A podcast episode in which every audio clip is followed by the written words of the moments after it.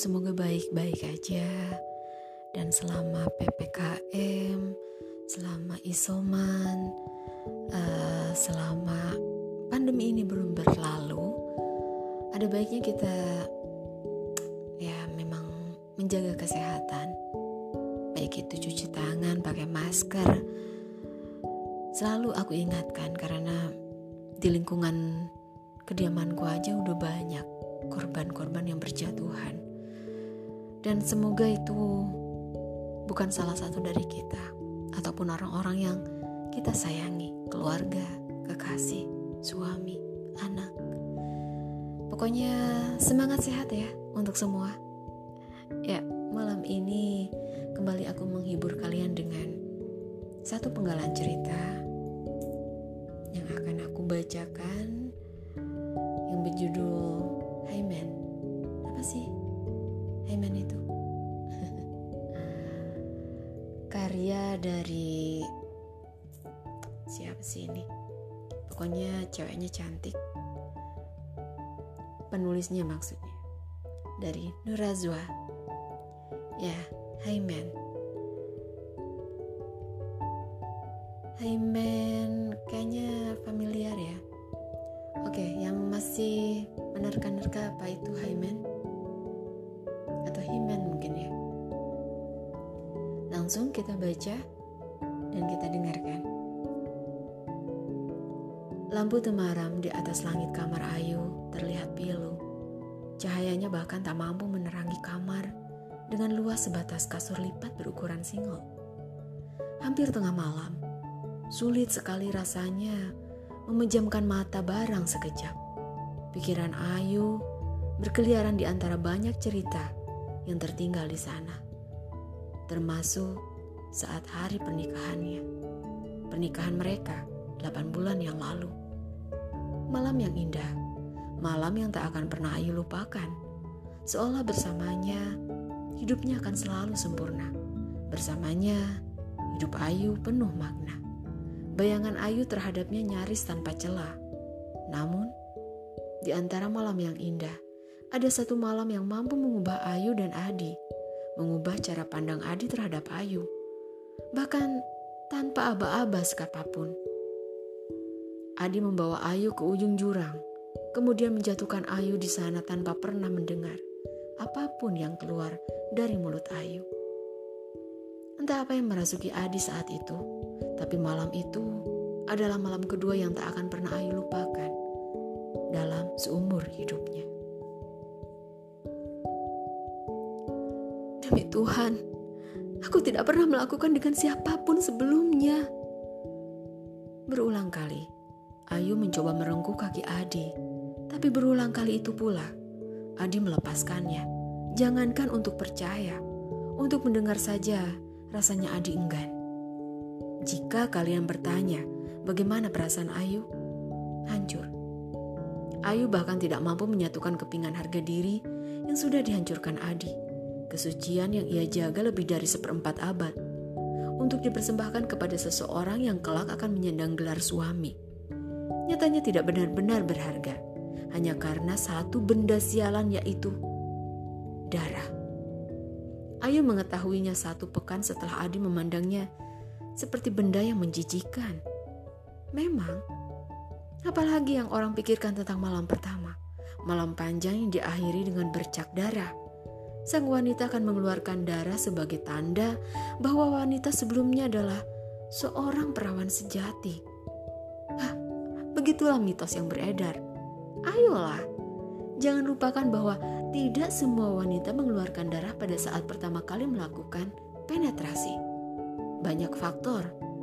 Bisa karena selaput darahnya yang terlalu elastis, bisa pula karena selaput darahnya terlalu rapuh.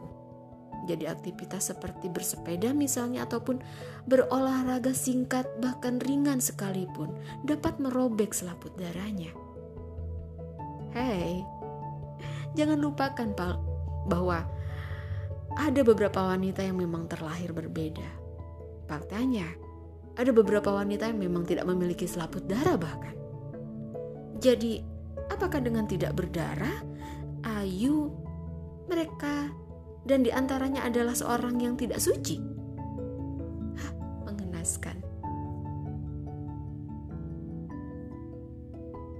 Adi yang malam itu membisikkan cinta, Adi yang mengusap wajah Ayu lembut, dan Adi yang membelai surai indahnya. Dan Adi adalah bukti bahwa seks edukasi adalah sesuatu yang tabu untuk dipelajari. Iya, pada sasaran, ya. Kenapa aku bilang seperti ini? Ya memang kadang membicarakan hal-hal yang tabu itu masih pemali di antara kita, di antara kaum orang tua untuk membicarakan hal ini kepada anak-anak mereka.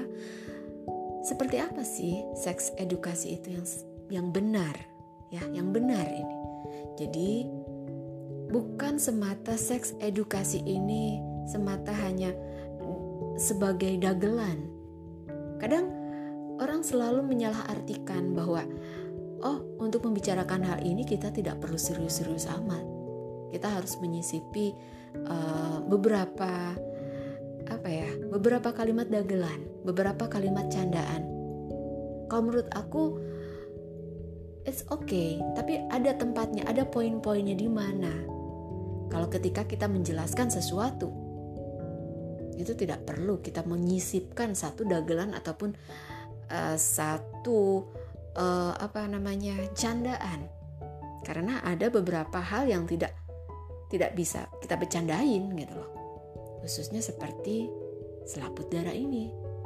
Karena beberapa kaum pria menganggap bahwa uh, ketika penetrasi terjadi, pokoknya nggak mau tahu si cewek harus berdarah.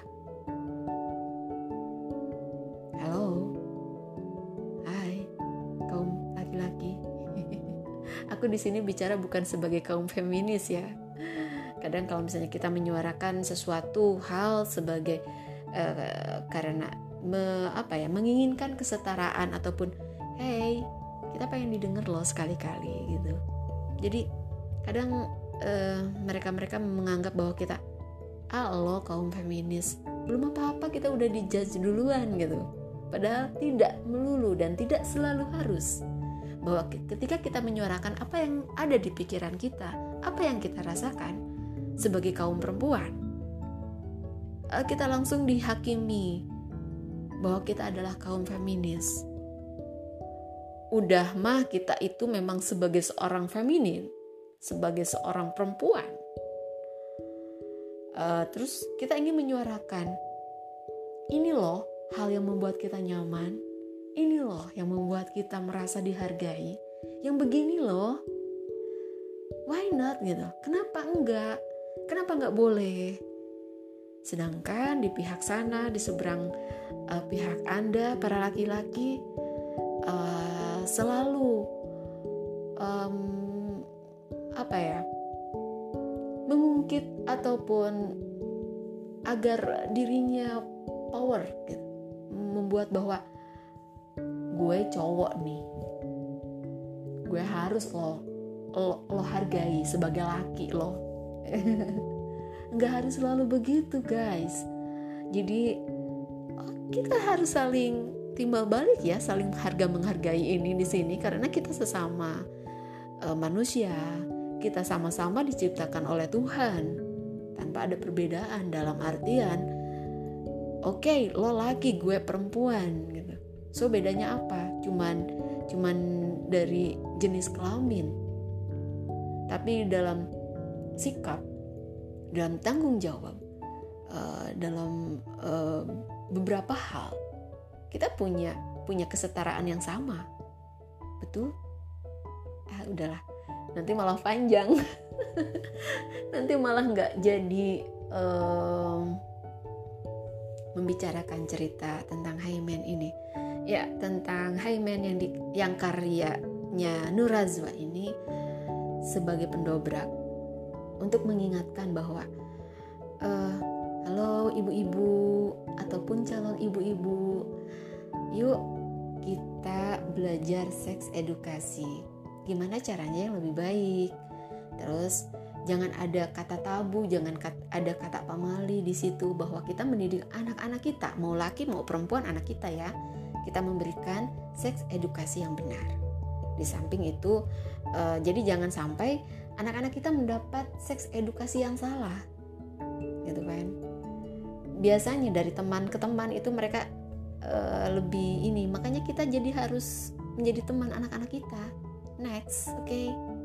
Buat kalian yang uh, anak-anaknya sedang lucu-lucunya lagi mulai berjalan ataupun ada yang masuk TK udah harus mengenalkan genital dan sebagainya itu ya karena itu penting jangan sampai kita men, apa ya menyesal di kemudian hari kenapa ketika anak kita mendapatkan pelecehan seksual siapa yang sedih orang tua Siapa yang stres? Orang tua. Tapi kesemuanya itu bisa kita sikapi, kita hindari ketika kita memberikan satu edukasi, seks edukasi bahwa halo anakku, nanti kalau ada yang pegang ini kamu, ini kamu, itu kamu, selain mama, itu nggak boleh ya. Tanamkan itu pada diri anak-anak bahwa kalau bukan mamanya, Kenapa papanya nggak boleh? Lihat di TV, lihat di berita. What's happen? Apa yang terjadi? Oke? Okay? Nah, jadi di sini peran ibu penting banget. Halo girls, calon mama. Iya, jadi cerita ini cocok banget buat kalian yang menjelang pernikahan, udah menikah, lagi mawas dirinya juga nih lagi angot-angotnya. Come on. Kita berpikir smart yuk. Kita berpikir lebih kritis yuk. Jadi biar apa ya biar seiring sejalan pernikahan kita dengan pasangan oke? Okay? ya aku nggak akan menggurui bukan bukan wewenangku untuk menggurui cuman kita sharing ya sekalian nih Makasih Nur Razwa. Dengan adanya cerita kamu ini, cerita uh, Haiman ini bisa membuka pikiran orang-orang yang mungkin belum terbuka, belum mendapatkan pintu hidayah untuk bisa membuka diri. Semoga dengan adanya cerita ini, mereka-mereka yang membaca bisa mengerti, bisa paham bahwa hello, keperawanan itu bukan dengan tandanya harus ada darah. Oke? Okay? Ya. Kalau misalnya kita mau menuntut balik nih kepada laki-laki, emang lo perjaka? Nah, ciri-cirinya kayak gimana kalau lo udah nggak perjaka? Kita bisa balik tanya kalau misalnya berani. Iya. Selamat malam buat semuanya. Terima kasih buat Nurazua sekali lagi dan buat kalian yang sudah mampir di podcastku. Terima kasih sekali lagi dan selamat malam. Sehat selalu, semangat sehat, dan always be happy. Oke, okay, bye. Beth Hanjera.